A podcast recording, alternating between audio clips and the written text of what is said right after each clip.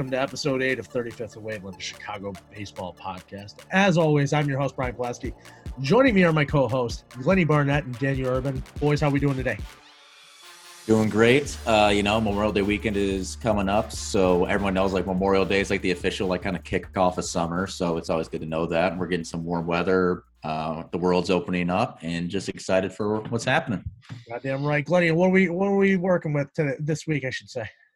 I mean, it was beautiful yesterday at 90 degrees, and today I had to wear a hoodie and I was cold at work. And it was looking like it's going to be a little bit colder through Memorial Day. Hopefully by Monday it warms up a little bit more, but I'm golfing again Saturday.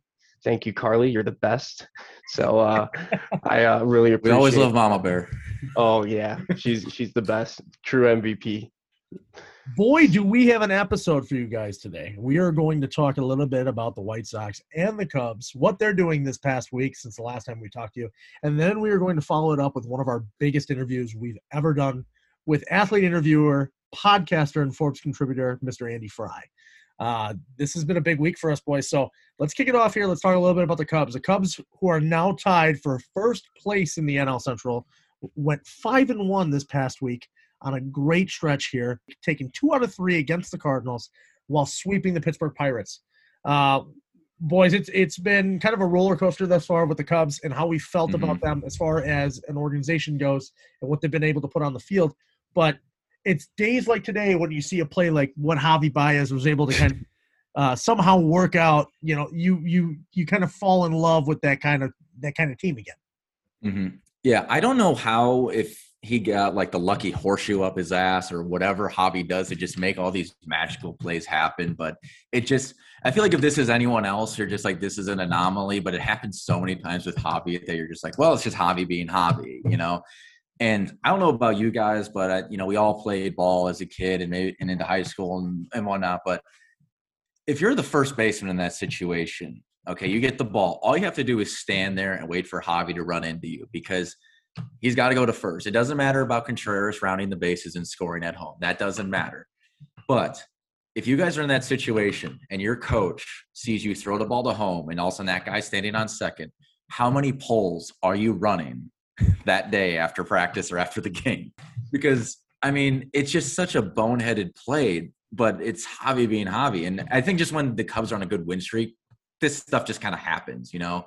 When it, when you're, it's like a hitter, they're hitting good boom, it just like every bloop single is a hit. Everything's that Javi just this shit happens. And maybe because it's the lowly pirates, but I don't know. I just love seeing it. And the fact that we get a sweep is just a, another benefit. Glennie, I don't know about you, but I do we even tell Javi to change anything at this point?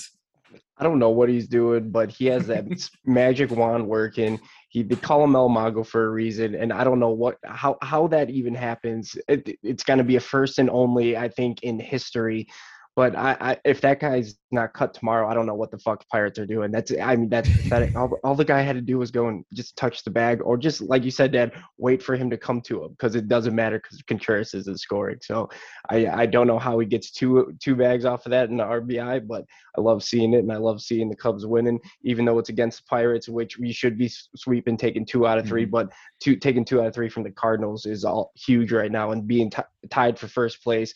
I, I I wouldn't think this was happening a month ago. It's huge, right? Um, I mean, oh no, you're talking you're talking about right now. You take out your first place opponent right now in the NL Central and the Cardinals. You you go there and you take two out of three. Then today you you see this play that looks like it was drawn up by like a, a child. There's no way that in your that doesn't happen in T-ball. That doesn't even happen in T-ball. it's like the annexation of Puerto Rico in baseball form how the fuck does this guy have the the common sense to go to the bag and just touch first base? I mean, worst case scenario, stand there and wait for him to come back to you because he can't go anywhere. And that's the thing that it just it mind boggled me. You know, I I was actually I was in the I was in the can when I had heard my father scream out to me, going, "Hey, did you see that Baez play?"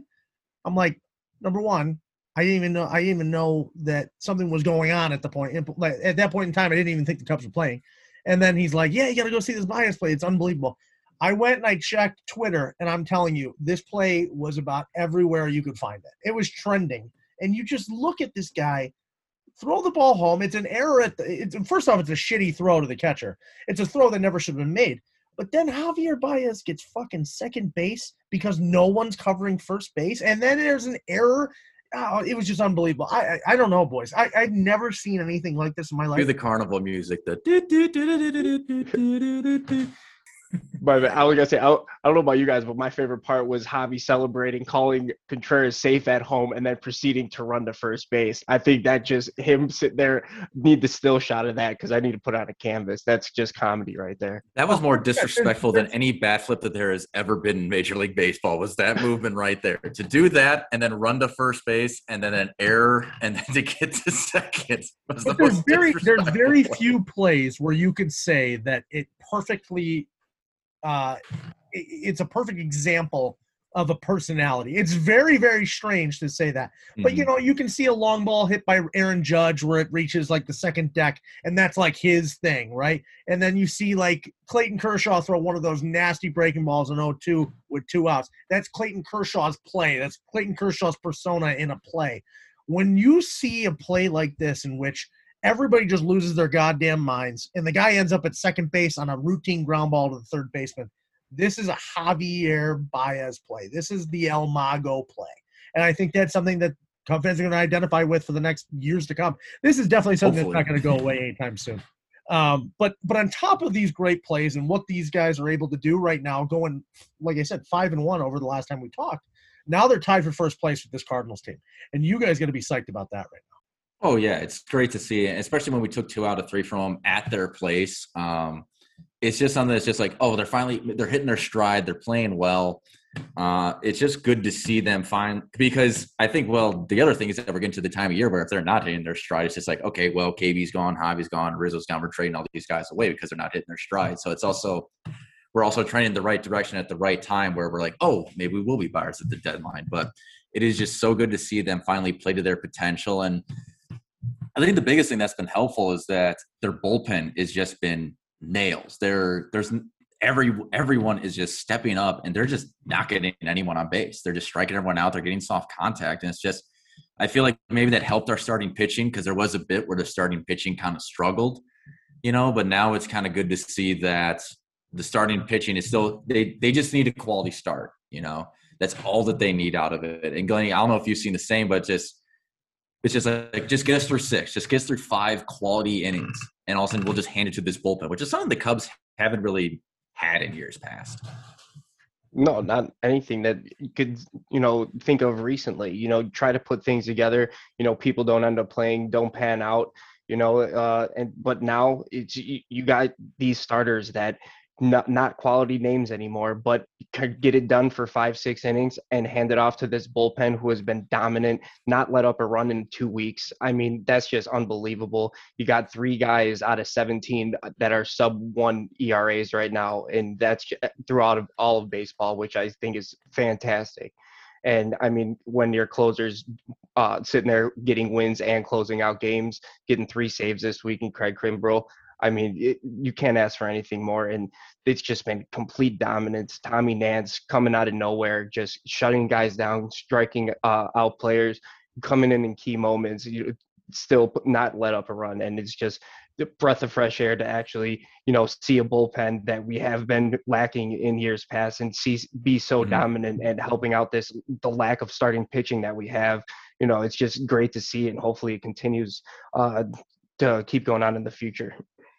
Yeah, because the Cubs have like the Cubs were always that weird team where like you look at like the bullpen ERAs at the end of the year and they were always like top five, but you never felt like they were like a decent bullpen. It was almost like they were like the you know like kind of like the, how they say in like fantasy football like the garbage time accumulators where it's just like well when they're up big or they're down big we throw these guys in the bullpen and all of a sudden at the end of the year the Cubs are like oh they're the fifth best bullpen in the NL and you're like no they're not. But this year they're just it's just every guy is stepping up and the biggest thing I think is that Craig Kimbrel is back to being Craig Kimbrel. I think I saw him hitting 99 on the gun the other day. That's the anchor, Dan. That's the anchor. Yeah. That's the guy. That's the guy you need to step up to have that identity. That's that Mm-hmm. bullpen doesn't go anywhere without that closer. And that that is the guy that you guys went out and made a decision on and said, this is the guy that's going to be the future. This is the guy who who, who we know is a, a current Hall of Famer, a guy at least on the path. And you Mhm. guys knew that you could get some production out of him as long as uh, things started rolling his way.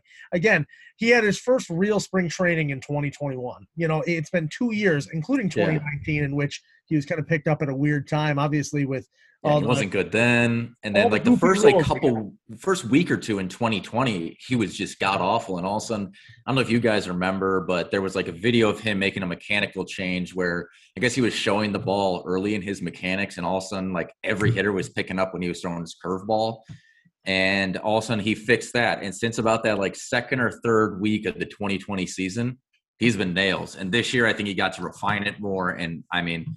I think his ERA is like a point, like a point four, point five, point six. It's somewhere in there. It's just ridiculous. But like I said, when you got that lockdown guy at the end, you know, just get us through eight, just get us through that, and we can get the or get us through seven and two thirds. We can get a four out save with Kimbrel, and just that's the difference. Where you know, it's not like well, we have to figure out who's closing, who's doing this, who's doing that. Just like just get us to the ninth, and we got this game. Yeah, Kimbrel just absolutely solid, and it's fantastic to see when you get uh, great starting pitching like you did the last week.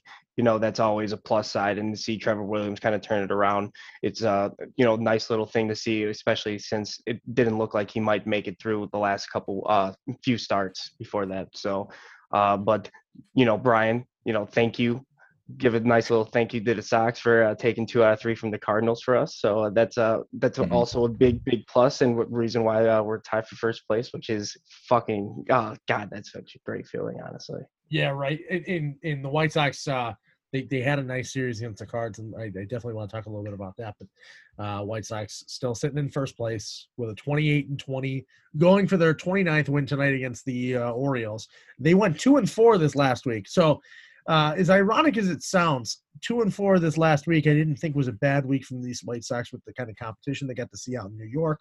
Uh, but this week, uh, the team got swept by a hot Yankees team, uh, while as we just said, you know, took two or th- two out of three against the Cardinals, which uh, again, We tip our cap to you for that. absolutely. Let's well, let's let's talk about these White Sox right now. So you go out to New York for the first time uh, this year, and you get swept by a pretty damn good Yankee team, a team that uh, is definitely a uh, hot pick for the AL uh, representative in the World Series. Um, but it, it it seemed like a a really positive series, even though we got swept. I know people are like, "What is he fucking talking about?" They lost three games. You got spanked on and one on three of them, but I guess it's the way that this team got to experience a little bit of um, adversity early on.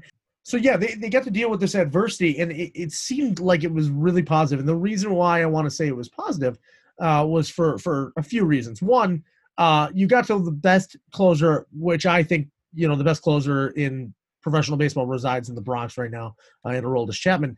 But uh, you you got to him twice. So the first game you go up against him.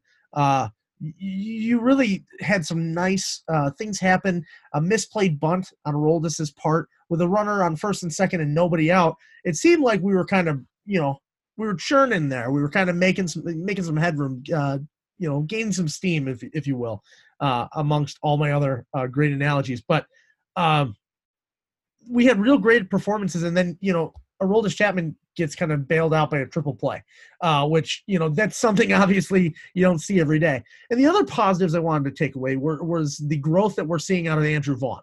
And right now, uh, Andrew Vaughn is emerging as uh, a, a young stud out in our outfield, a guy again who may not have the most experience in the outfield, but has played a pretty serviceable left field.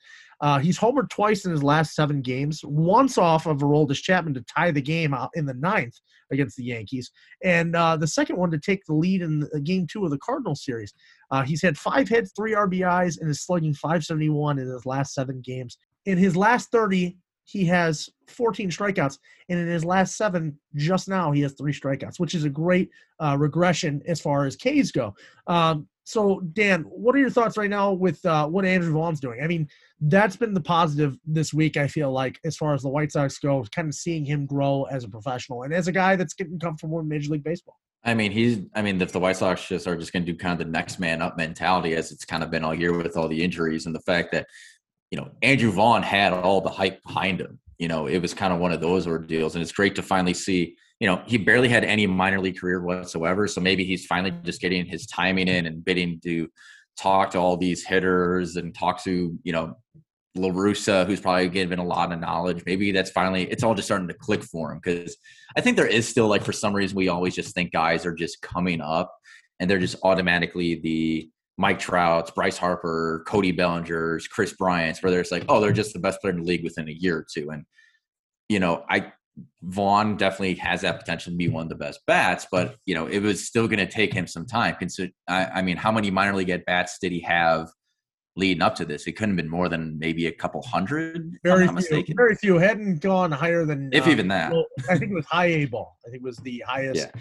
And in uh, high A, you're seeing maybe just some guys that have one off speed pitch and are chucking a fastball. You know, once you get to double A, it's like, oh, there's a changeup. Once you get to triple A, it's like, well, now I have to try and guess four or five pitches. And when you get to the big leagues, it's four or five pitches or just wipe out stuff. So right. maybe it's just with time. And I mean, just with the White Sox, it's like next man up. Who the fuck knows where this team can go? If you get Vaughn playing at a at the level he can perform, I mean, sky's the limit with this team.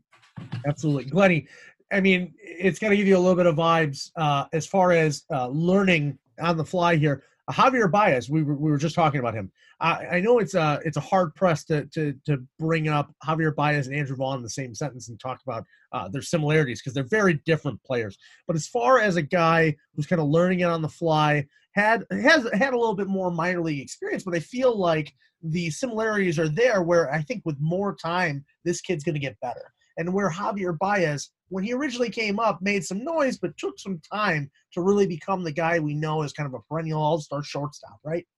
Oh, right. I mean, Javi came kind of came up and striking out a ton, but just sitting there, great glove. Other than Javi kind of getting a little crazy with his arm and you know throwing balls around, his glove is fantastic and you know making plays left and right. And Andrew Vaughn, you know, coming up and now sitting there, you know, maybe not so fancy with his glove, uh, but you know, adapting to the fact of only going from first base and now sitting there getting in the outfield and you know to get professional at bats and you know getting accumulated to the style of play in the MLB and the disgusting you know uh, breaking shit and the high velocity fastballs and you know just kind of get his feet wet.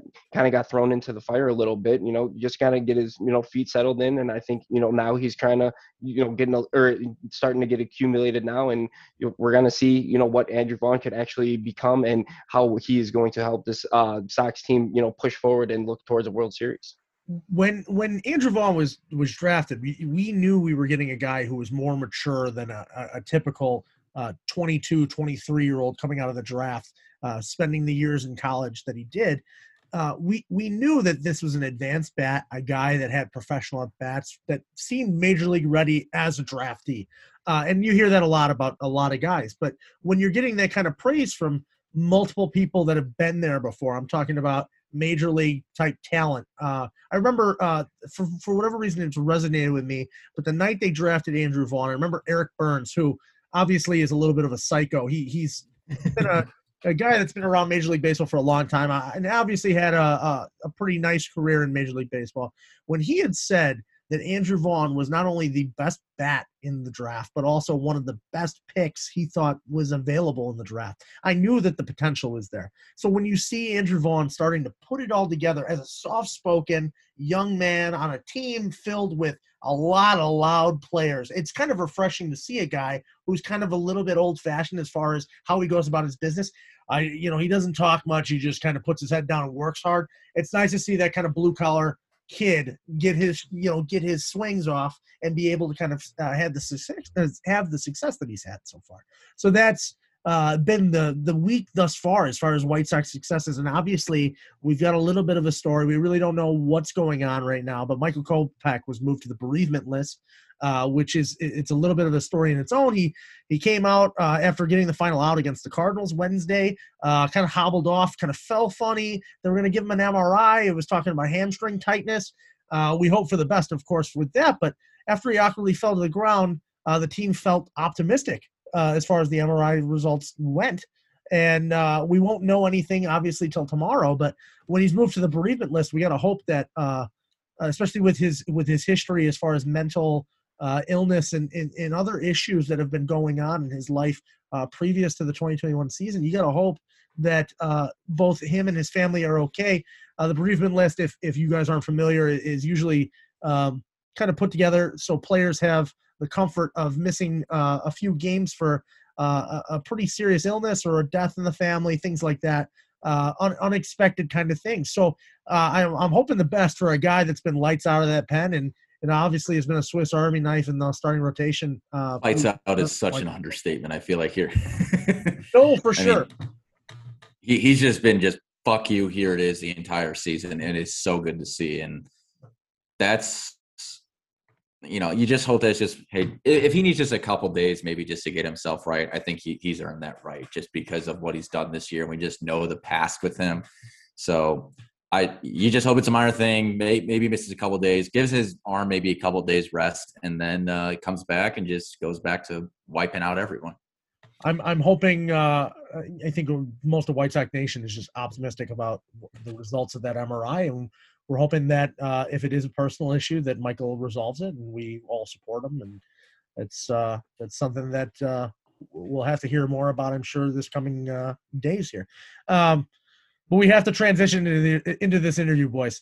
Um, this was easily the most interesting interview that I have ever conducted. I'm sure it's probably something that you guys have uh, kind of uh, looked at now is, is, something that's pretty cool. And we love getting to know Andy and talking about all his work, his upcoming book, and just the vast knowledge and interest in the Cubs and just the sporting world in general that Andy had to offer. Um, but uh, here it is. Why don't you guys take a listen?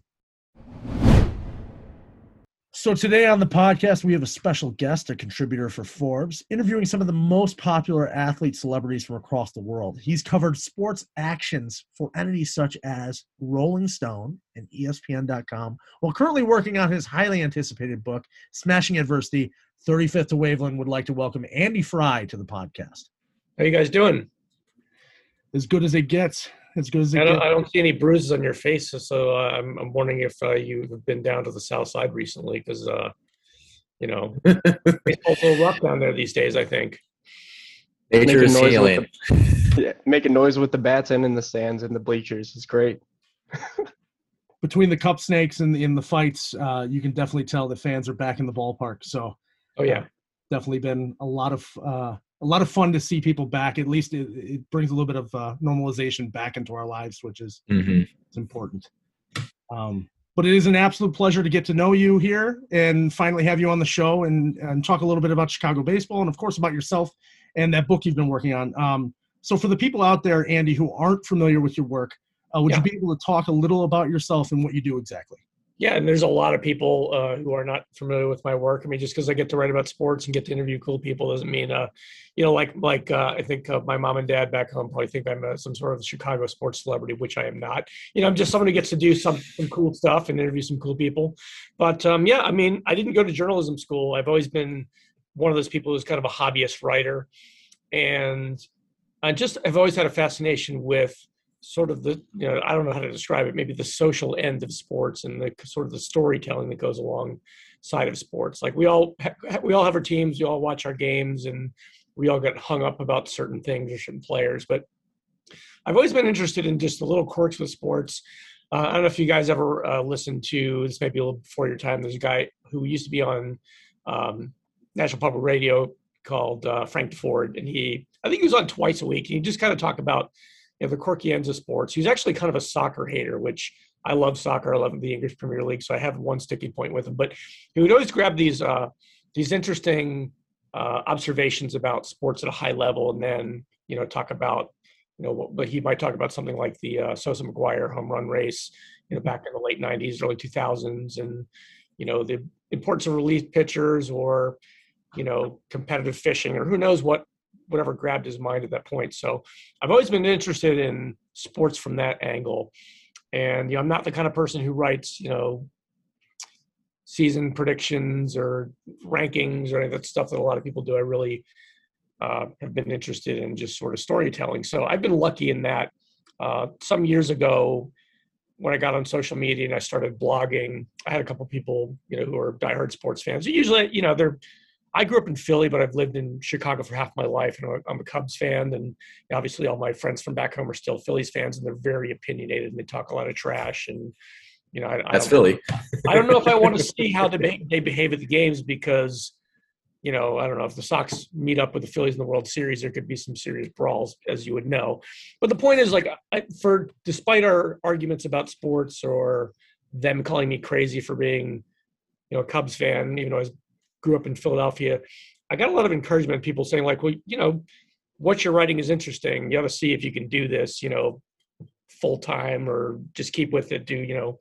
And uh, you know, I used to work in the business world. I was in sales for a better part of 10 years. And, and when you are captive to hitting monthly numbers and sometimes, you know, you get paid or not based on how well the month goes, you know, you need something else to keep you sane. So I started sports blogging and I think probably this, this was probably back in late 2009. I was just ranting about, you know, whatever was kind of grabbing my mind and kept with it, kept doing it, you know, a couple times, a couple times a month and then sometimes a couple times a week. And, uh, I think somewhere along the line, I just decided to set some goals and thought, well, you know, I'd like to see if I could get something published in the next five years. I think that was my goal for like New Year's, New Year's Eve, you know, 2000 or 2009 going into 2010.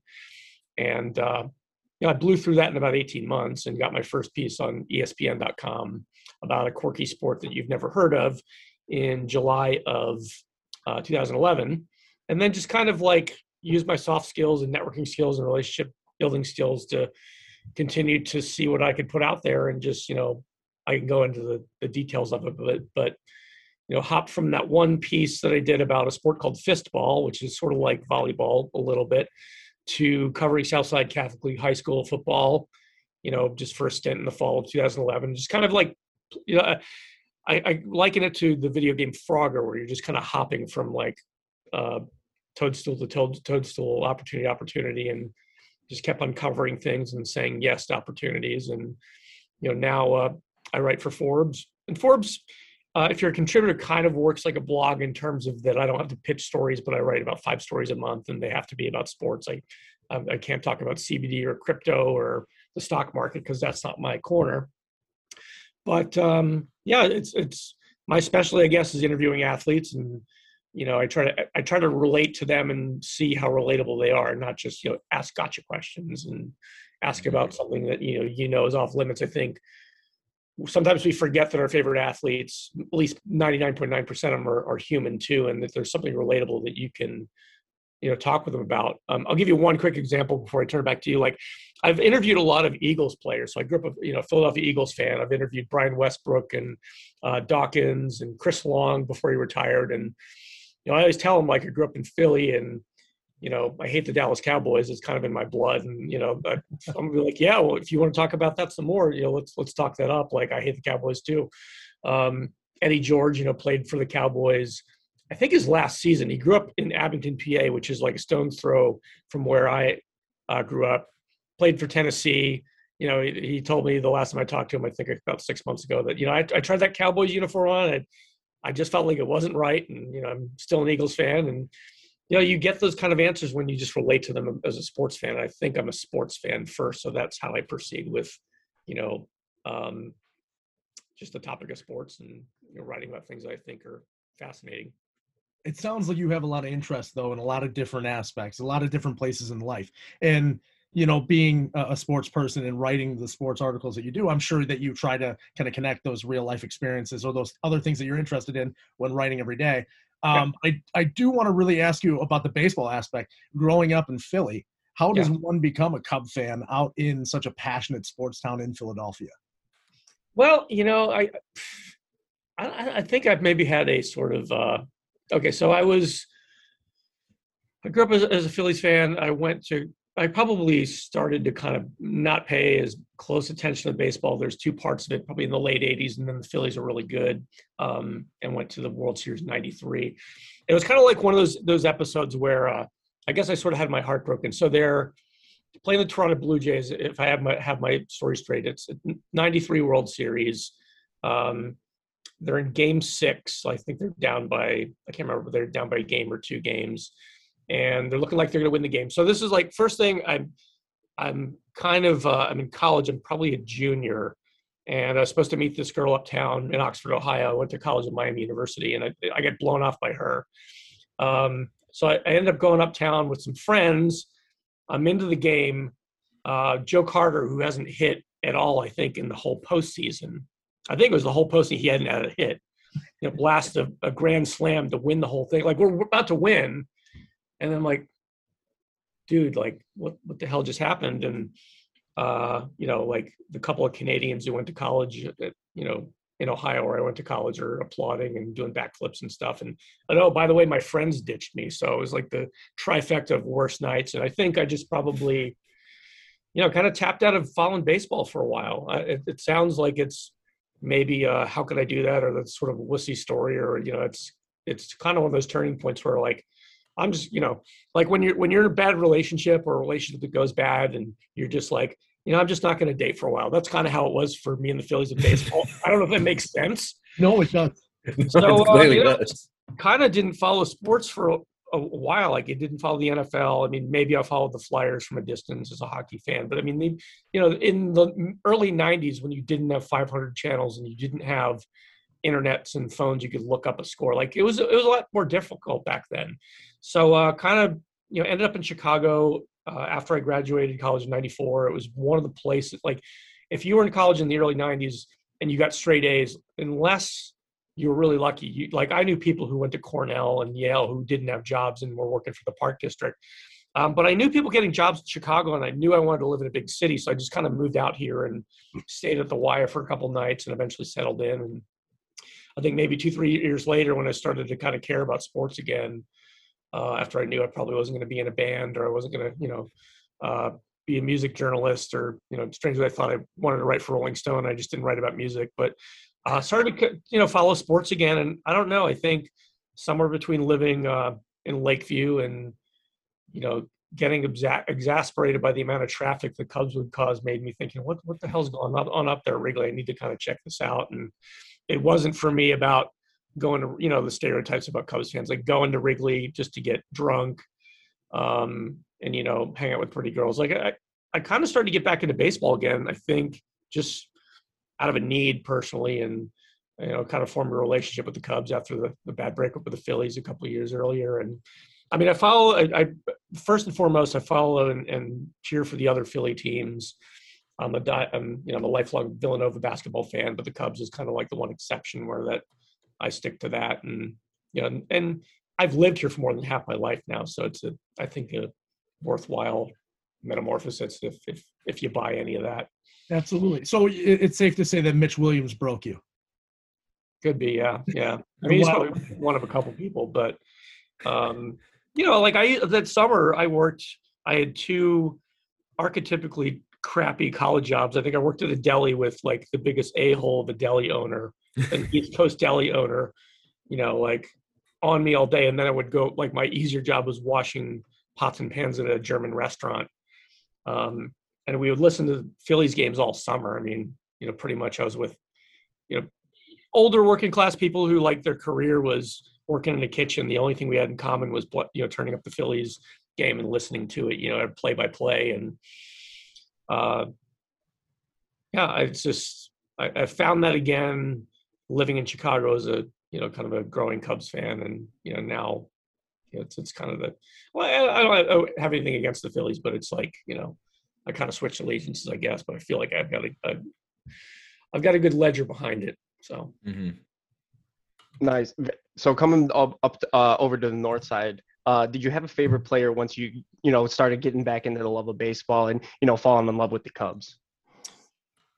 you know, I kind of it's weird because uh, a lot of usually the players that I'm kind of like an uh, like the underdog and sort of the, the, players that are least noticed. So to give an example, at least I'm not sure maybe who. All my friends loved Mark Grace, and I was like, yeah, Mark Grace is okay. You know, it's just like let's stop gushing, dudes. Um, I mean, I think I like Kerry Wood, especially his his first season. he just because was a machine, and he had a personality. I'm not really a big fan of athletes and coaches, especially the strong silent types like the Mike Shanahans of the world, just I want to go to sleep, or Dick Jauron, or you know, going to golf. Nothing against Brooks Koepka, but he's not particularly super exciting to me. So, um, you know, not that everybody has to be Dennis Rodman, but so I was going to say, like the last couple years, my favorite Cubs player, uh, first Dexter Fowler. You know, um, they didn't renew him, and I like. I don't know. I have a fetish for relievers and closers. You know, they had Wade Davis for a year or 2 Mhm. when we got rid of him. And you know, I like Ian Happ. I've uh, talked to him once. He's a super chill dude. You know, he's not he's not the best player on the roster, but he's pretty good sometimes. I'm sure that you know they'll get rid of him soon. And you know, and I like Craig, Kimbrel now that he's good. If the Cubs aren't winning, you know, if they're not in first place and then deciding that they want to actually try to go to the World Series, they're gonna, as long as uh, Kimbrel doesn't, you know, have a swoon, he's gonna get dealt with with uh, Bryant. So, yeah, I don't know. I don't know. I don't have like an all-time favorite Cubs player, uh, favorite player the way that some Chicagoans and Cubs fans do. Like, I've got friends who, you know, they wear 23 on their softball team, you know, and in their, you know, our, our 40 plus, 50 plus league because of they're a big fan of uh, um, Sandberg and you know not Jordan. The 23s for Ryne Sandberg. I'm not quite that way with any of the Cubs. I kind of uh, have a couple of favorites, and you want to see the guys who don't really get the top billing sort of get talked about and have good good games, and you know kind of uh, get their due every once in a while. Yeah, I'm I'm a, personally a huge Kerry Wood fan. Uh, he's a reason why I started wearing 34 as my number, and that's been my number for years and years now. So huge Kerry Wood fan. But Ian Happ, watch out for him. Hopefully, you know he stays a Cub for longer, and we are buyers at the the deadline here because I think we can make a nice little push. I don't know what you think, but Yeah, well, you and I aren't in charge, uh, so I guess, that's the the flip side. And oh yeah, if only the, the fans could run the the team, that would be fantastic because I think we we might be able to do a little bit better of a job, especially this past off season. Yeah, could be. uh, but, uh, being able to cover the uh, 2016 World Series, you know, uh, I'm sure was um, amazing. You know, I, I couldn't even uh, imagine being able to cover it. Did you have any kind of like press pass, or uh, you know, where were you for uh, Game Seven when we finally you Well, know, me- sealed the deal and ended a, a 108 year curse? just to kind of uh, clear up, like I actually, I didn't, I, I went, I actually attended and covered the 2017 World Series out in LA. As far as the 2016 World Series, like I had just signed on with Rolling Stone at the time, and luckily at the time, um, the uh, the the sports editor they had just brought a guy named Jason Diamond. He's not there anymore. He's a, a Cubs fan from Chicago. So I emailed him on the day that you know, just like I got him and started talking about the right things. And you know, we we bounced around a couple ideas and sort of like he wrote the high level like Cubs. The Cubs are America's team type of pieces, and I I, I would write about relief pitching or you know what's uh what's Chapman got you know under his sleeve for tonight or um, I think I did write a piece that was kind of a feel good piece, like sort of the general RollingStone.com preview of the World Series, both in 16 and 17. But I didn't get in the ballpark. It kind of wasn't important enough to do that until 2017. Um, and got to go out to Dodger Stadium for for the first leg of the World Series, and, and that was cool. So, you know, I was watching it in my uh, living room just like you guys were, and actually at the time. So, here's a little side story. I used to cover you know, I used to cover extreme sports, and one of them was roller derby. You know, it's kind of like the beat writer for roller derby in, in the United States and the world for ESPN for a while. Um, right around the time of the 16 World Series, at the end of it, the uh, International Roller Derby Championships were in Portland, and had like my my flight booked, my Airbnb booked. Um, I think I did it long before, and I was just kind of wasn't paying attention. Anyway, so we get like through Game Six, and I'm like, I'm not going to be in flight in the middle of the country while game seven's going on. I actually like contacted my Airbnb host, said, you know, keep the money, but I'm not going to be there for another day. Change my flight, paid like an extra 75 bucks on Southwest or whatever to, to leave the next day. And then, you know, we won the World Series, I think on a Wednesday and the next morning at, you know, 7.30 a.m. on the way to, to Midway to fly out to Portland to cover, you know, my live sporting event for that week, which was the International Roller Derby Championships. But, you know, I think, um, yeah, I, it, I just, I think just watching it and experiencing it was amazing. And then like um, when I'm out in Portland covering the Derby Championships, like my wife let my kid skip school to go to the the championship parade. I think all but one of his friends just like informed the school like they're not coming today. They're going to the parade because it's a once in a century thing. So that was kind of cool. And I'm glad he got to experience it. But I'm like, dude, like, how come I did? Like, how come I'm out of town when that happened? So, you know, you take your opportunities to enjoy it where you can. And I watched every game, and I'm thankful for that. And you know, I missed the parade, but the photos were amazing. As, as you saw, it's the like the fifth largest gather, gathering of humans Mhm. in all of recorded history. That's not bad to kind of know that happened in your hometown for your your favorite team. So, oh yeah, parade game seven that last out something that will be forever you know burned into the back of my memory for sure. Um i also uh what's the uh, oddest thing that you've uh you know been that, that's happened to you during you know one of your interviews or you have like some kind of weird quirky answer from someone of you know one of the athletes that you've you know been uh covering or uh, interviewed trying to think. Well, so I got to interview uh, U.S. soccer legend Brandi Chastain about it was about about a week and a half ago, I think, if I remember right. And I'm doing a Zoom with her, like I am with you guys, and her dog came in in the middle of it. Which I, I have a dog too. We're dog people, so like her dog just kind of jumped up on her lap in the middle of the interview, and she's like, "Oh, this is my dog Ray, and she's my office mate." And you know, like I'm talking to you know the person who scored the the biggest goal, you know, for the U.S. ever, probably. Um, and we just, you know, it was kind of a funny moment. We just rolled through it, but it's, it's cool when those little things happen. I can't think of, uh, maybe the only other thing was, uh, so I don't know if you guys know, but I, I'm a kidney donor. I donated to a friend of mine uh, I used to work with, who's a fellow Cubs fan, actually.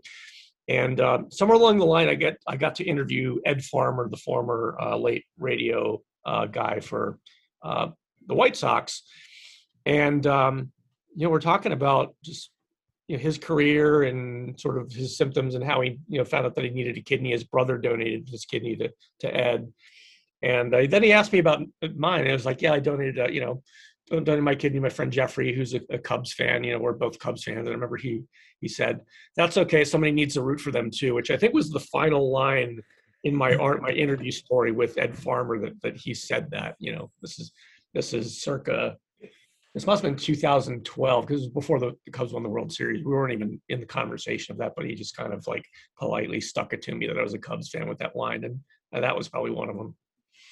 That's I know. I, I see you're having having a uh, NASCAR hat on. Do you have a favorite driver right now, or you bet always been a NASCAR fan? No, I've been covering the last couple of years, and you know, it's one of those things that like uh, I used to watch it when I was a kid a little bit in the '80s. I, I think I liked I think I like Cale Yarborough because I like the color of his car, which was mostly orange back then. You know, I didn't really. My dad was not a sports person, um, so covering it now, like it's it's that and golf for me are relatively new things the last couple of years. So then when when you kind of don't pay attention to a sport and then you jump into it, your track side, and you're like, wow, this is really cool. Um, so I've I probably interviewed of the top 20 drivers, probably about like 14 of them. I've, I've oh, wow. interviewed all the recent Cup Series winners, except for Keselowski. I've never interviewed. I've never, I've never even offered an interview with Martin Truex Jr. I don't think he he does interviews very much, but so I don't really have a like a favorite. I don't have anybody that I, I dislike. Like I know a lot of NASCAR people really well. First of all, it seems like everybody dislikes Joey Logano because he's, he's getting. I think that's a consensus. Logano. I was canoeing last summer. I met uh, some guy who worked at Chicago, whatever the outfit is down the Chicago River, where you can canoe for an hour he, I think I might have been wearing this hat, and he's like, "I'm a Joey Logano fan." I'm like, "That's the first time I've ever heard anybody say that." um, but I mean, he's a straightforward. Like I, I got to interview him in the middle of COVID, and he's like, you know, yeah, I get into scuffles, and I'm not here to make friends. And he was very straightforward about, you know, I'm I'm here to win the races for like the 150 people that support me on the team and the crew and everything. And then you got Kyle Busch, who's like the flip side of it, and also one of his arch enemies that you know, he's kind of Kyle Busch has kind of like this Jay Cutler way about it, like he just doesn't give a crap. And you know, he's actually said like I'm only here so I don't get fined a couple times in, in interviews. but he's like a down to earth guy too. Like it's just he's got a different set of gears going on. I'm not trying to make a NASCAR pun. I just thought of that. um, but I, you know, I want to see like some of the some of the men and actually some of the women who are starting to race. Like it was great that Chase Elliott won last year because he hadn't won the Cup Series for any of your Sox fans out, Sox and Cubs fans listen to this who don't follow NASCAR, I hope that they jump online and look these people up. Um, but I've also gotten to interview a couple of the up and coming women drivers, like Hailie Deegan, who's in um, the Xfinity series, and I guess she's in both the second and third tier. Um, you know, she's like 19 years old, and she's really good. And you know, nobody's really talking about her necessarily as like the next Danica because I think that she's going to be like, you know, she's going to win races and uh, you know, Danica was a great IndyCar driver. Just NASCAR is a different a different format, and I, I think she didn't have enough time to you know really make a splash. But I think you know a couple of years we may be talking about Hailie Deegan in making the playoffs, and I love I would love to see that. You know, and got to interview Bubba Wallace, and he's backed by Michael Jordan now. You know, bankrolled by Michael Jordan, and he's starting to make a splash. So I, it's kind of like with the Cubs. Like I have a couple of favorite players, and it's more on their personalities and sort of what they bring to the game. Um, you know, my, my kid is 15 who won't sit with me through a Cubs game because he's too busy playing video games. Like his favorite player is Rizzo, and I'm not really sure why. I think it's just because Rizzo is who Rizzo is, and you know, when we watch Man City, he loves Aguero, and you know, it's kind of like, um, you know, some of us like kind of the lead player that's this, you know, the the relatable superstar just because that's you know that's kind of where we go. And then there's people like me who like i like these six players and i don't really have a reason why but you know i like the way that they their swagger or you know, their sportsmanship or whatever. Just i'm sort of esoteric that way. So uh, sorry for the long answer to that. I guess i would like to see denny hamlin win the cup series because he damn well should have won one of them already but you know we'll Agreed. see I, I, I'm rooting for Denny this year too.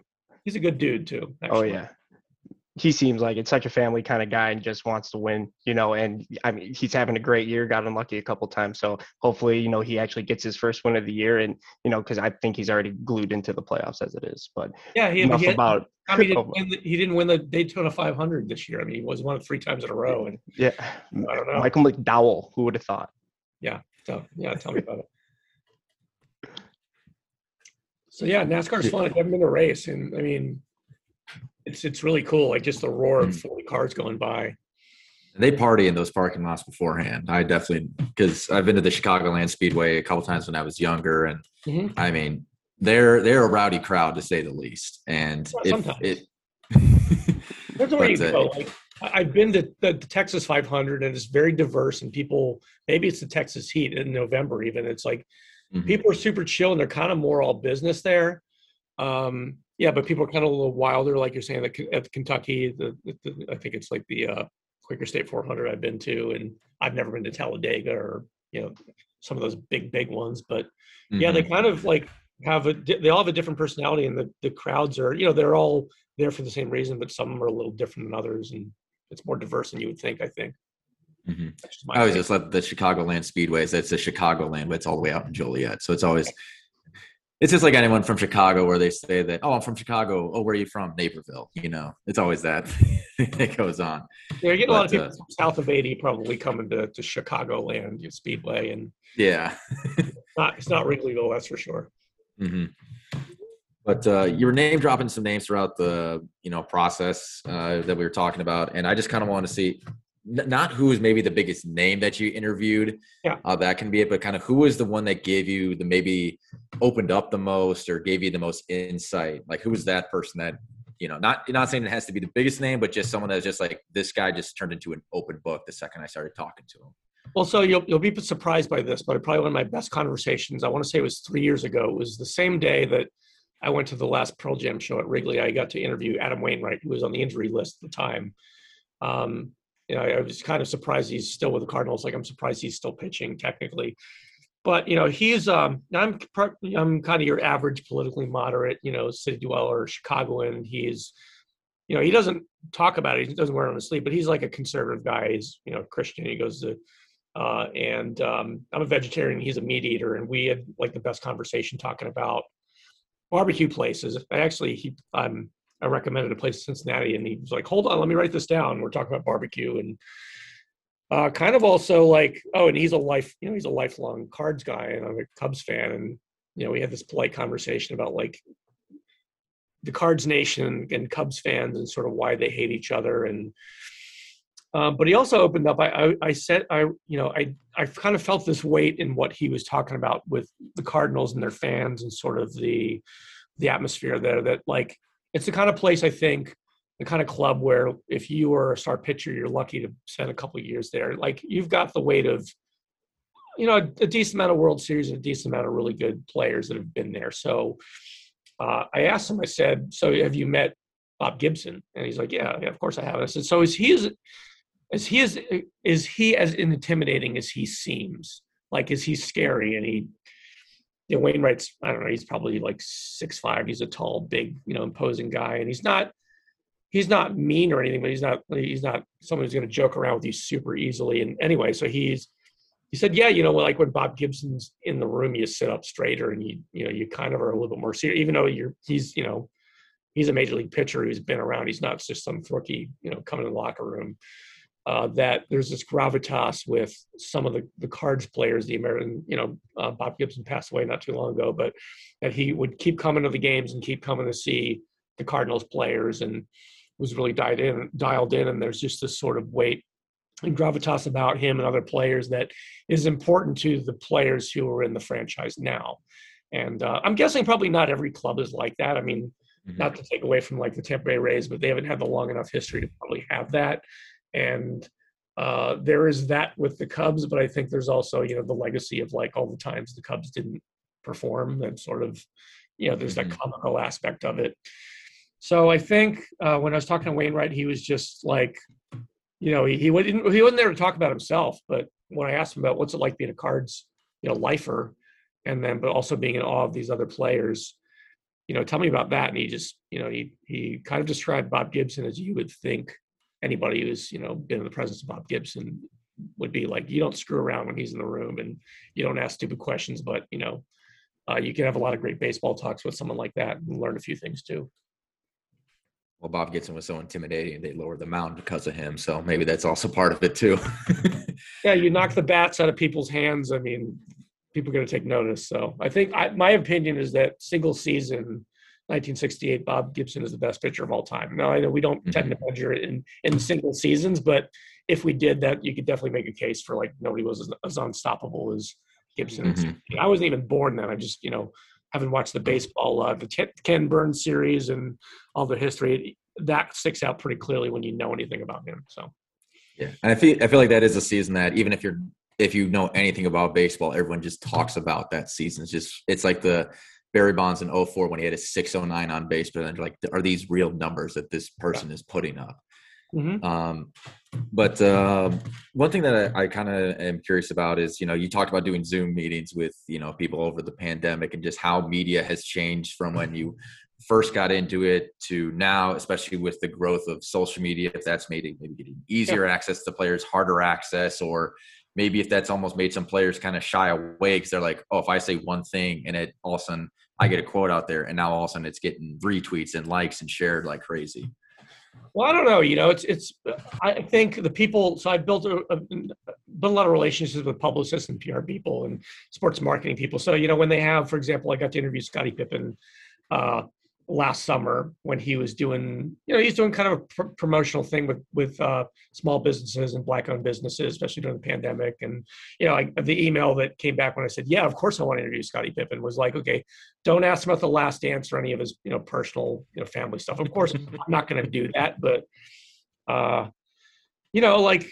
I figured he probably doesn't want to be asked about like, so what was it like to play with Michael Jordan and you know to be the the second, you know, the best second player. But like, I I knew that he's probably been through the rounds on that. So mm-hmm. I remember like I'm old enough to remember when he was on the dream team. And I don't know what made me think about like maybe I should ask him about the 92 Olympics because it was, you know, he was good enough to make that team. And I, I so maybe this is another example of players opening up. I asked him about that. Um, so we did a Zoom, but he didn't have video. I think maybe he said like, yeah, I'll do a Zoom, but I'm not gonna like I'm not gonna dress up and comb my hair today, or you know, I'm not. Uh, so I I, I did. Uh, get to zoom him and not see him in person. And know, sometimes they set those limits. But he talked about how much he loved being part of the dream team in the Olympics, and he was fascinated by, you know, how much he thinks the NBA opened up because of this, you know, interest from abroad, you know, and players, uh, fans in Japan and France and different places that, you know, they knew that because they're American sports celebrities, that of course, yeah, they're they're going to have some fans abroad. But when they started the tour before the Olympics, like they had no idea how much these people like actually followed basketball, loved the players, knew the stats, uh, and it wasn't just Jordan. I mean, there you had he was saying that you had fans who were like really big on Chris Mullins or Karl Malone or him. And I think Pippen's a little bit more introverted. He's not, you know, he's not going to shoot the, shoot the breeze with the fans and joke around with them the way that you know Chris Mullins might. But I mean, I think he what he said was that, that was that was a really important moment for him to be a part of the Olympics, and he kind of felt like he played part in opening up basketball of the world or the world of basketball, however you look at it. So, um, you know, it's I, I've I think you're usually when I get an interview offer, it's usually like, yeah, here's the things that they you kind of want to talk about with them. Here's what you know if they have to say it, like don't talk about these couple things. Don't ask them about, um, you know, so and so or, you know, uh, and you just have to abide by those those rules and kind of use your head and be Mhm. respectful. You know, it doesn't mean we can't talk about things that are important in sports, but you know, there's one Jim Gray in the world. We don't need two or five or fifty of them shoving a microphone in people's faces. You know, kind of getting nosy. I mean, that's not my gig, and I think for me, it goes better when I just kind of keep a conversation and natural. But uh, maybe to ask the, to answer the other side of your question, um, yeah, the Zoom thing's kind of new. Like typically, I did everything on the phone, and now I think because of the pandemic that's happened and the change, you know, there's they're more amenable to actually jump on Zoom or I, I have a StreamYard account, so uh, sometimes I'll even say, well, you know, I'll give you my StreamYard link, and if I can work because I have a podcast too. Uh, it's just called Andy Frye Sportscast on Spotify, and it's basically just like me posting some of my best interviews. But yeah, they're pretty open to it now, and that's pretty cool to be like um last fall you know, last late i guess it was after the lakers won the the championship i got to talk to anthony davis and i'm on a like a zoom with him. It was one of the first ones and you know i had kind of like a holy shit moment like i'm talking to the superstar and he's being super you know super cool and down to earth and you know that was that was pretty awesome. So i mean again as a fan you look forward to those things and you just kind of try to keep conversational and see what comes out of it And I feel like the Zoom just made everything a lot easier because over the phone you can only get so much, but you can't read someone's facial expressions. They don't, they can't see you. It just, you know, as much as you want to be in person, obviously with the pandemic that made it difficult. But it's great to just get a, a reaction and, and something more in that sense. But uh, Yeah. and this is this is going to be uh, my last question here.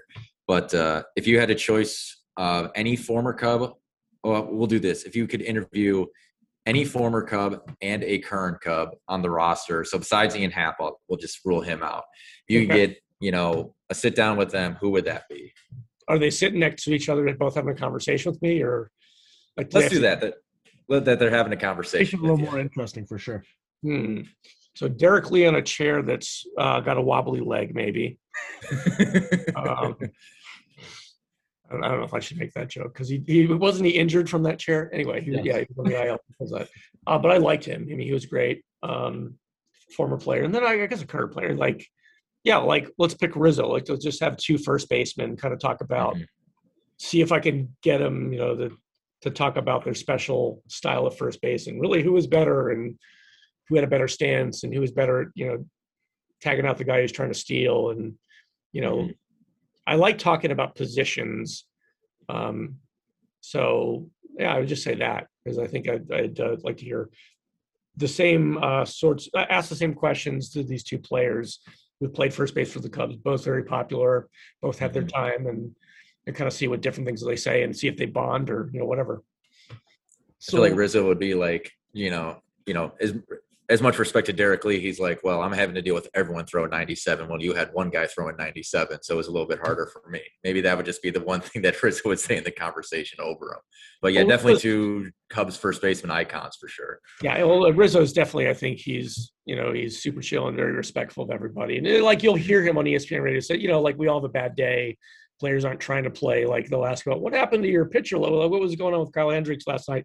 You know, he's not gonna. He's not gonna say I don't. He's not. He's he's uh, not hitting his stride right now. He's gonna say, you know, we all have bad games, and we all, you know, we're we're all trying our best. And I think uh, both of those guys have like a polite demeanor.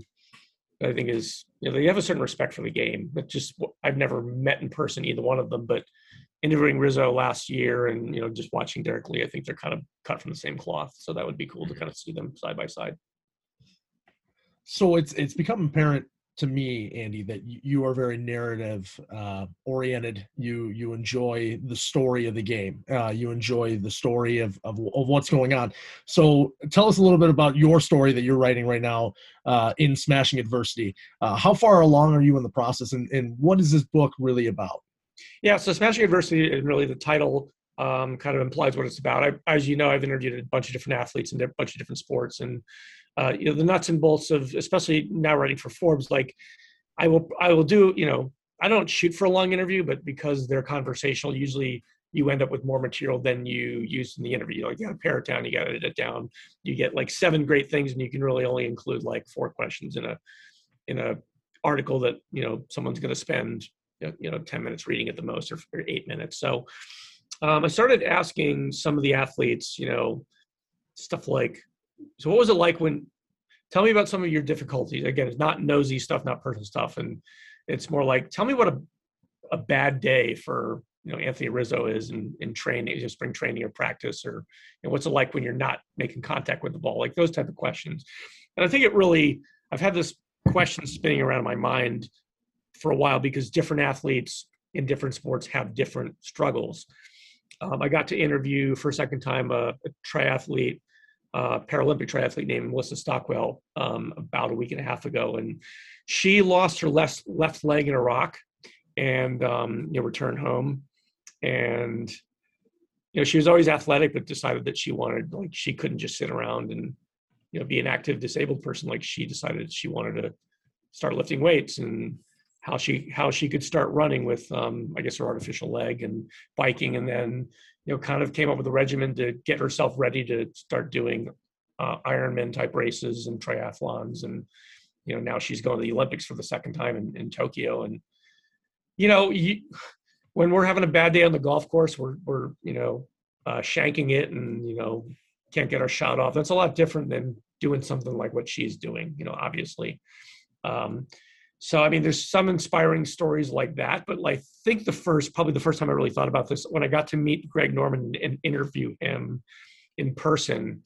Uh, I was primarily there to kind of talk about his golf golf course design business because you know we all know the Greg Norman apparel. We know that he was a great golfer when he was uh, you know active as a competitor, and but he has a whole different line of businesses. We we talked about that, but I think probably the first question after that I said, well, who did you like to play and who did you hate to play against? Which is kind of a stock question for me. Like, you know, if you're a batter, who do you hate to see on the mound? Well, usually it's someone like Kenley Jansen or, you know, maybe even one of the best starting pitchers.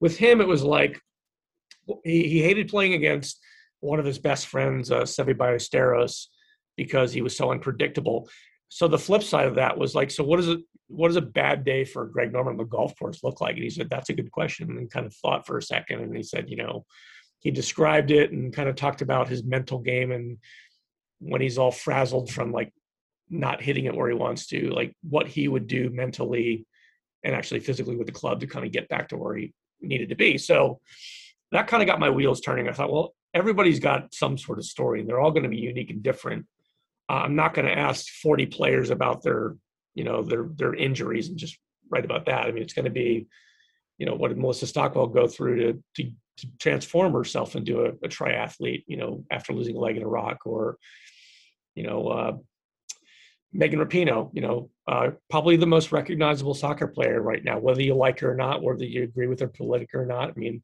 she never set out to be, at least from what she tells me in the beginning, like she never set out to be like an icon or the Golden Boot winner in the 2019 World Cup season. But you know, she's done all that, and she's someone who stands up for what she believes. And there's a lot of noise around her, but it's not going to stop her.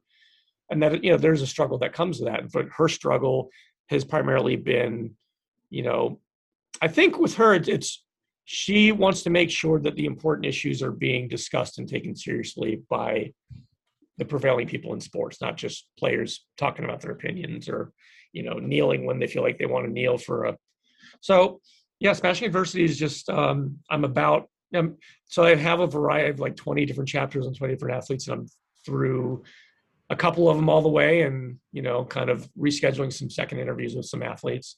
So it's uh, not ready to go on the shelf but it's in progress and it's about you know different athletes that have something to tell us about the difficulties they've that they've gone through and sort of how they end up great at the end of it because of their their smashing adversity. Absolutely, that's that's awesome, and it's so relatable. You know, adversity for for everybody. Obviously, yeah. uh, everybody's got their own struggle. Everybody's got their own story. And again, it seems like that narrative oriented storytelling that you do, it kind of follows you in that same way, where you're going to be able to go ahead and tell these people, uh, you know, tell the stories of these, you know, people we know uh, from the limelight, but we don't get to see what they're doing, you know, dealing with on a daily basis or what they've been able to come through. Um, so that that's amazing. And uh, can't wait to read that one because that's going to be something I'm going to pick up for sure. Um, but let, let's talk a little bit about some current event baseball then. Um, Sure. We are in in the end a baseball podcast, and we talk a lot about the uh, Cubs and White Sox. Mm-hmm. Uh, I know you've uh, been able to to listen to a few episodes here, um, but we want to pick your brain on this because you're you are a Cub fan and a person that is keeping up with uh, baseball on the north side a lot. Uh, I have some questions on the south side, but not nearly as many. Um, but the first thing I got to ask you about uh, seeing the Cubs playing their best baseball thus far, uh, as recent as probably this month. Uh, what are your thoughts about uh, what's kind of conspired here in 2021? And has this team exceeded your expectations coming into 2021? Well, I think you know it's. I, I hope we're at the same place. You know, winning ten of the last fifteen or whatever it is. Uh, you know, close to September, if not in September. Uh, I think the Cubs have been a team that you know I'm not a historian on them, but at least from the last five or so seasons, you know, they kind of come in waves where they, you know, they are get, playing 500 ball and then they kind of creep up and play more like 750 ball.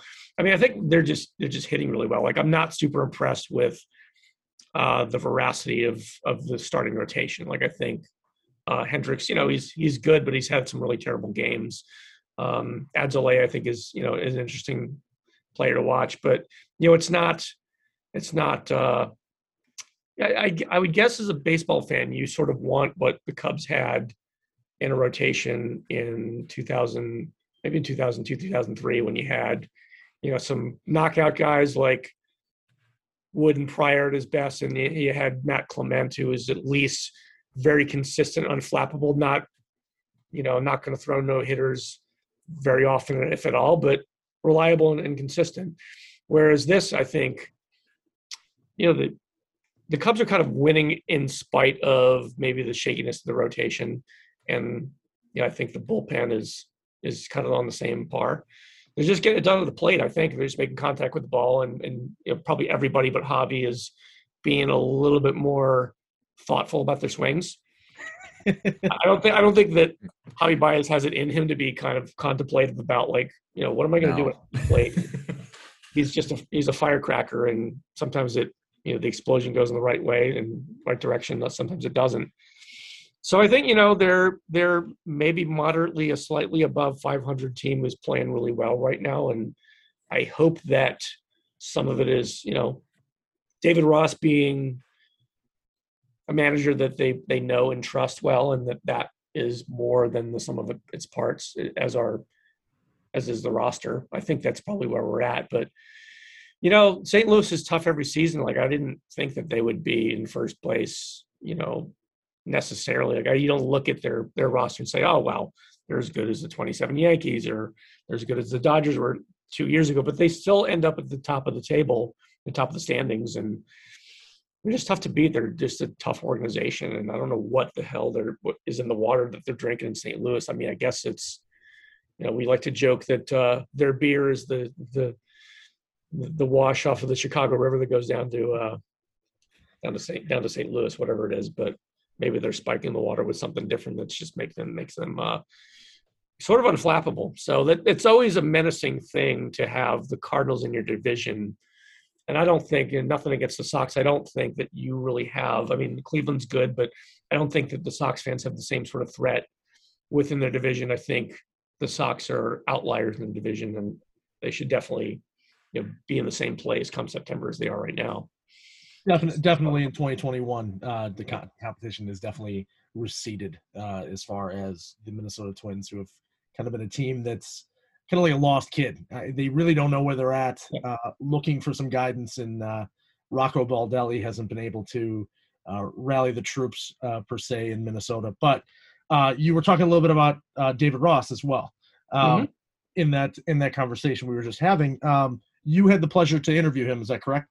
Yeah, actually, so uh, about yeah, this was the I guess it was during during 2018. Is before the 18 uh, Men's World Cup, and uh, kind of came because uh, a, a contact of mine who you know he he has does press for a beverage account. His Constellation Beverages was kind of running a a commercial thing where I don't I don't know who thought of this narrative, but uh, they said, well, so the U.S.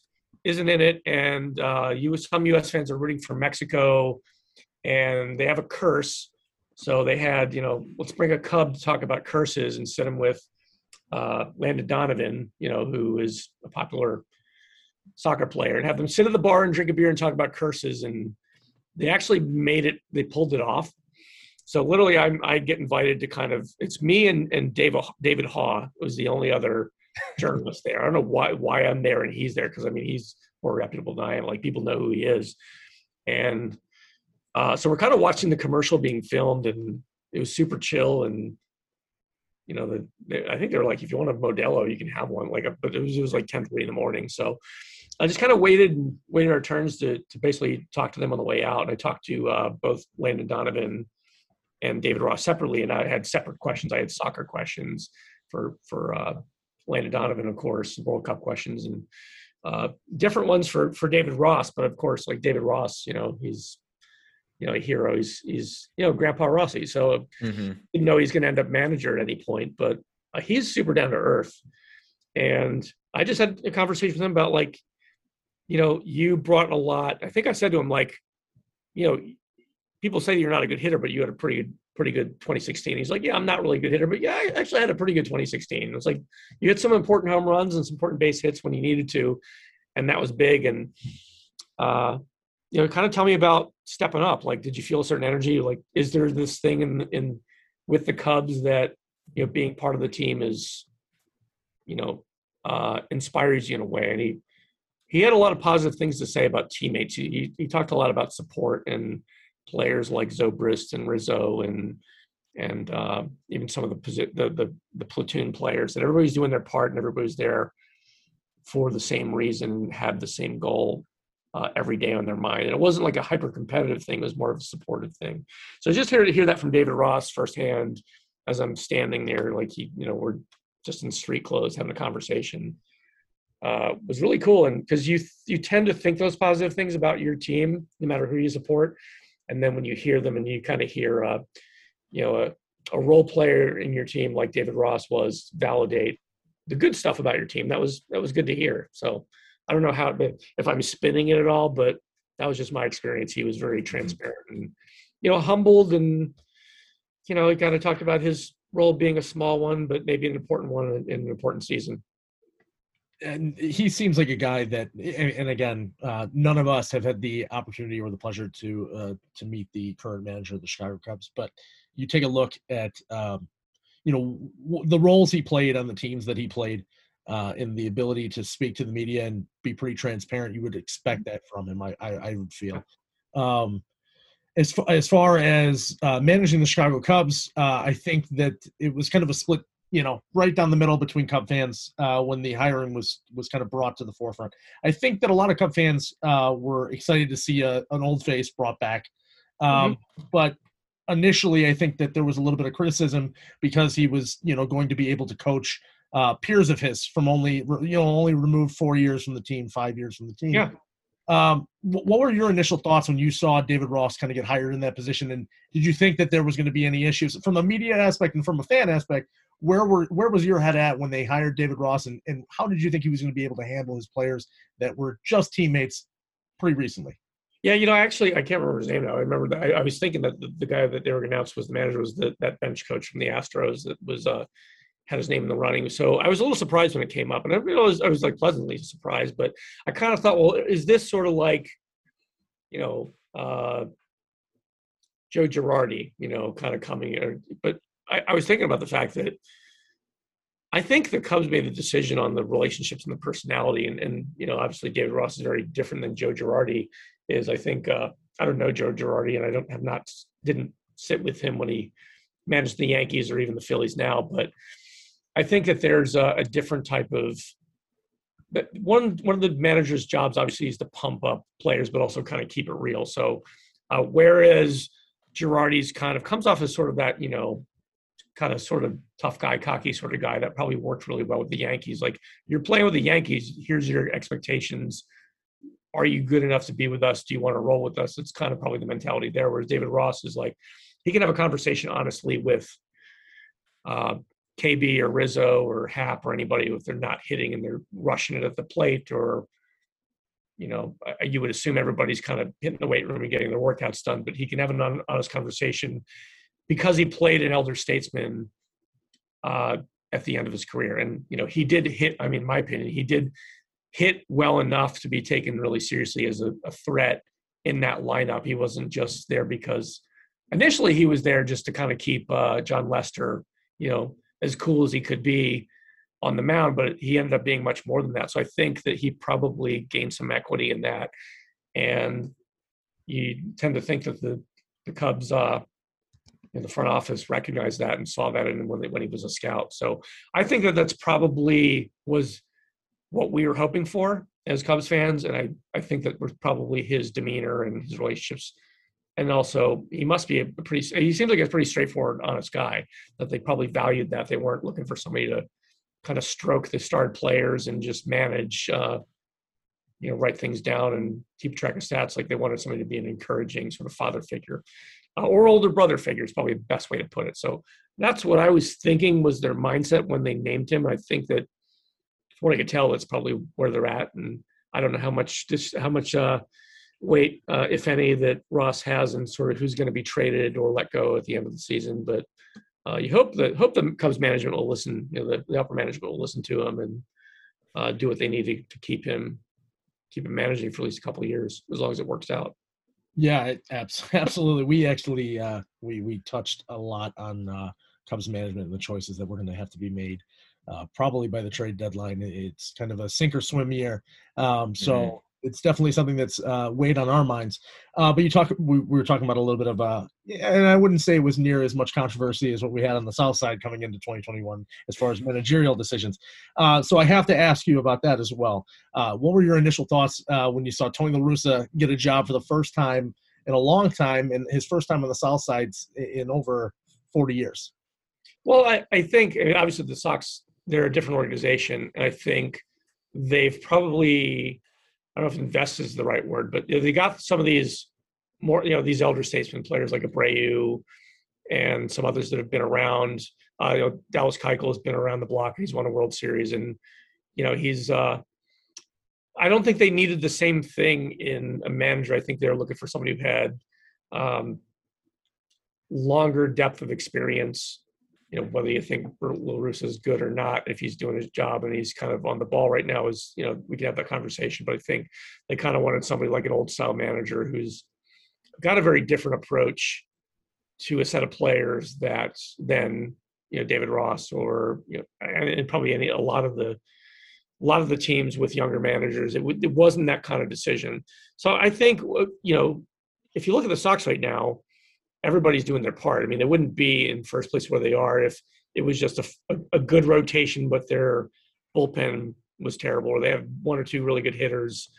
Yeah, I think the platoon players and, and different players have been around are really coming alive for the Sox, and that's why you're seeing it. So I think, I mean, I'm guessing here that La Russa has a sort of a magic with, you know, the, what you might think are the lesser players on a roster to kind of make them make sure that they know that they have a role to play too he's more of kind of like an old style coach, I would think. And you, you know, sometimes we wonder if La Russa is, is going senile and if he's going to be, you know, you know, lost in Bridgeport or you know he's going to accidentally drive to like uh, Tinley Park one day or something. I'm not saying he's senile, but I mean we have these we have these kind of like what the heck is he doing and what is he what, what's going on here type of personality uh, questions about him. But it seems like in the locker room, the clubhouse, like he's getting he's getting everybody stirred up to to be good ball players every every day of the season. And i think it's just a different type of uh, choice that the sox made. You know they weren't really looking for the joe Maddon type. Maybe uh, they, they, they kind of weren't really looking for the name so much as somebody can kind of talk to these guys and get them get them being where they need to be. You know not a super motivator just kind of like i don't know that that uncle you know that kind of shepherds you to, to do what you need to do. I, I, I think you you're hitting it on the head. I think that's actually. I don't know how to describe it. It's just, yeah, I mean, I think you know what I'm saying, right? I think I think it's a good way to, to look at it. Um, I, I think that the, when you got like a, a, a, young clubhouse, especially as electric as uh, as this clubhouse has been, especially the mm-hmm. last couple of years, kind of mending together and finding a way to win, especially with guys like Jake Lamb and Billy Hamilton in your lineup. Both guys kind of being removed from uh, the baseball world, or at least in the eyes of the baseball world, for the last couple of years. Yeah having those guys start in your outfield and being able to win, you know, ten games over five hundred. I mean, that's that's definitely a uh, I, I, you know you got to tip your cap to Tony and what he's been able to do. But you know, before the season started, I think a lot of people had. Uh, yeah, I didn't think that uh, Yasmani Grandal would be uh, you know on a first place team. If you would have asked me about where he was going after his last stint with the Dodgers, I, I thought he was kind of at his last stop in Major League Baseball, and he would probably end up um, you know filling a role for some team that didn't have a good catcher. But you know, it's kind of like you put people in the right place and you stoke them a little bit and they can perform better than you would think uh, their stats would suggest. Absolutely, we're hoping we're hoping he wakes up a little bit. Uh, had a slow start uh, thus far in 2021, but a guy that uh, is definitely being paid like a star, and I, I think that the bat's going to turn around soon enough. Um, mm-hmm. And the the last thing I got to ask you is the thing that kind of plagued Twitter for a couple weeks here when we were out in Minneapolis. But uh, what are your thoughts on the 3-0 swinging debacle?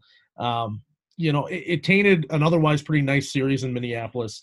Uh, obviously, most people out there know the story. Yermín Mercedes comes up with a position player uh, of the likes of Willians Astudillo, a utility catcher, uh, obviously a larger human being on the mound, throwing 47 mile an hour fastballs, and yeah. Mercedes drives the ball 400 feet over left center field wall. What were your thoughts?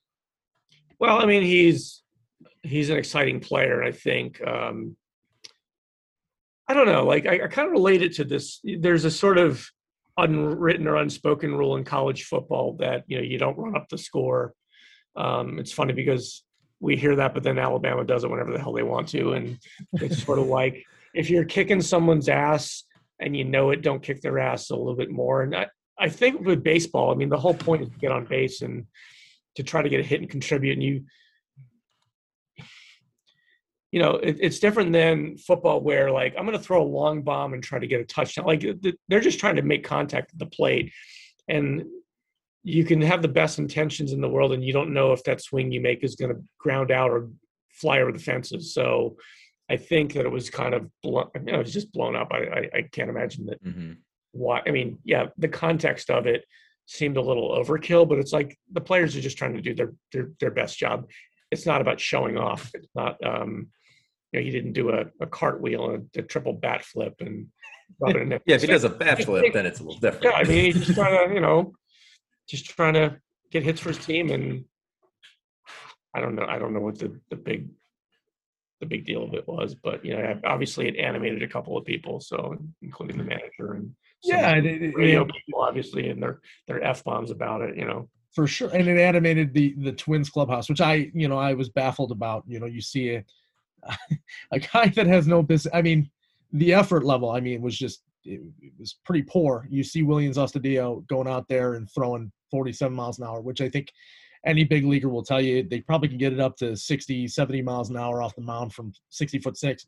And you know, we're we're living in a world where we're talking about moving back the mound, and you know, obviously we're not uh, facing Clayton Kershaw when you when you're out in Minnesota up by 16, but yeah. you're talking about a world in which the game of hitting is becoming a lot harder. So I didn't think that was an issue seeing him swing on 3 0. No, and I don't think that Sox fans, uh, you know, were. I mean, I, I, didn't. I didn't get the sense that people were rubbing it in the Twins' fail. Like it, you know, it's it's a long season, which is kind of a, a unique moment to see how it ended. You know, how that that hit went off, but yeah, I don't know. I mean, yeah, we're kind of like you're saying, we're in a conversation where you know, what do we do to attract baseball fans and how do we keep them excited? And I think about, you know, as I mentioned, my son is 15 almost, and you know, he's he loves the, the Cubs and says he hates the Sox, but I, I have a hard time getting him to sit down for three hours and watch a game with me, you know, without a without a phone or a game console in his hand. It's just a different thing. So if we're complaining about, you know, hits that, that intended or not go over the the outer wall or you know make a pitcher look bad, I mean, I think that we need to kind of uh, kind of chill out about it and say that sometimes unique things happen and that's the way it is. That's that's well said. Any anytime you can get some uh, some social media action for the Yerminator, I'm there for it. But yeah. Well, Andy, we, we want to thank you for taking the time out of your schedule to come on the show. Oh, it's been great. Thanks for having me. Absolutely. Talk baseball here uh, with the crew. Uh, where can people follow you and hear about your future sports endeavors? So I'm uh, at Sporty Frye on Twitter, and also if you feel like following me on Instagram, uh, I put post some sports stuff up there. But you know, I'm on Twitter like anybody else, and on Spotify and Apple uh, podcasts. I have a podcast. It's just called Andy Frye Sports Podcast, and 99% of it is uh, some of the interviews I've done with some of these great athletes, and you know, kind of me asking open-ended questions and letting them talk, and you know, show who they are. Awesome, Andy. Well, thank you very much, and we look forward to your future work, and we hope we have you on the show very soon. It was an honor to get to have you on here tonight. Go Cubs! Go Cubs! That's right. And uh, we hope to have you again here in the future. Yeah, definitely.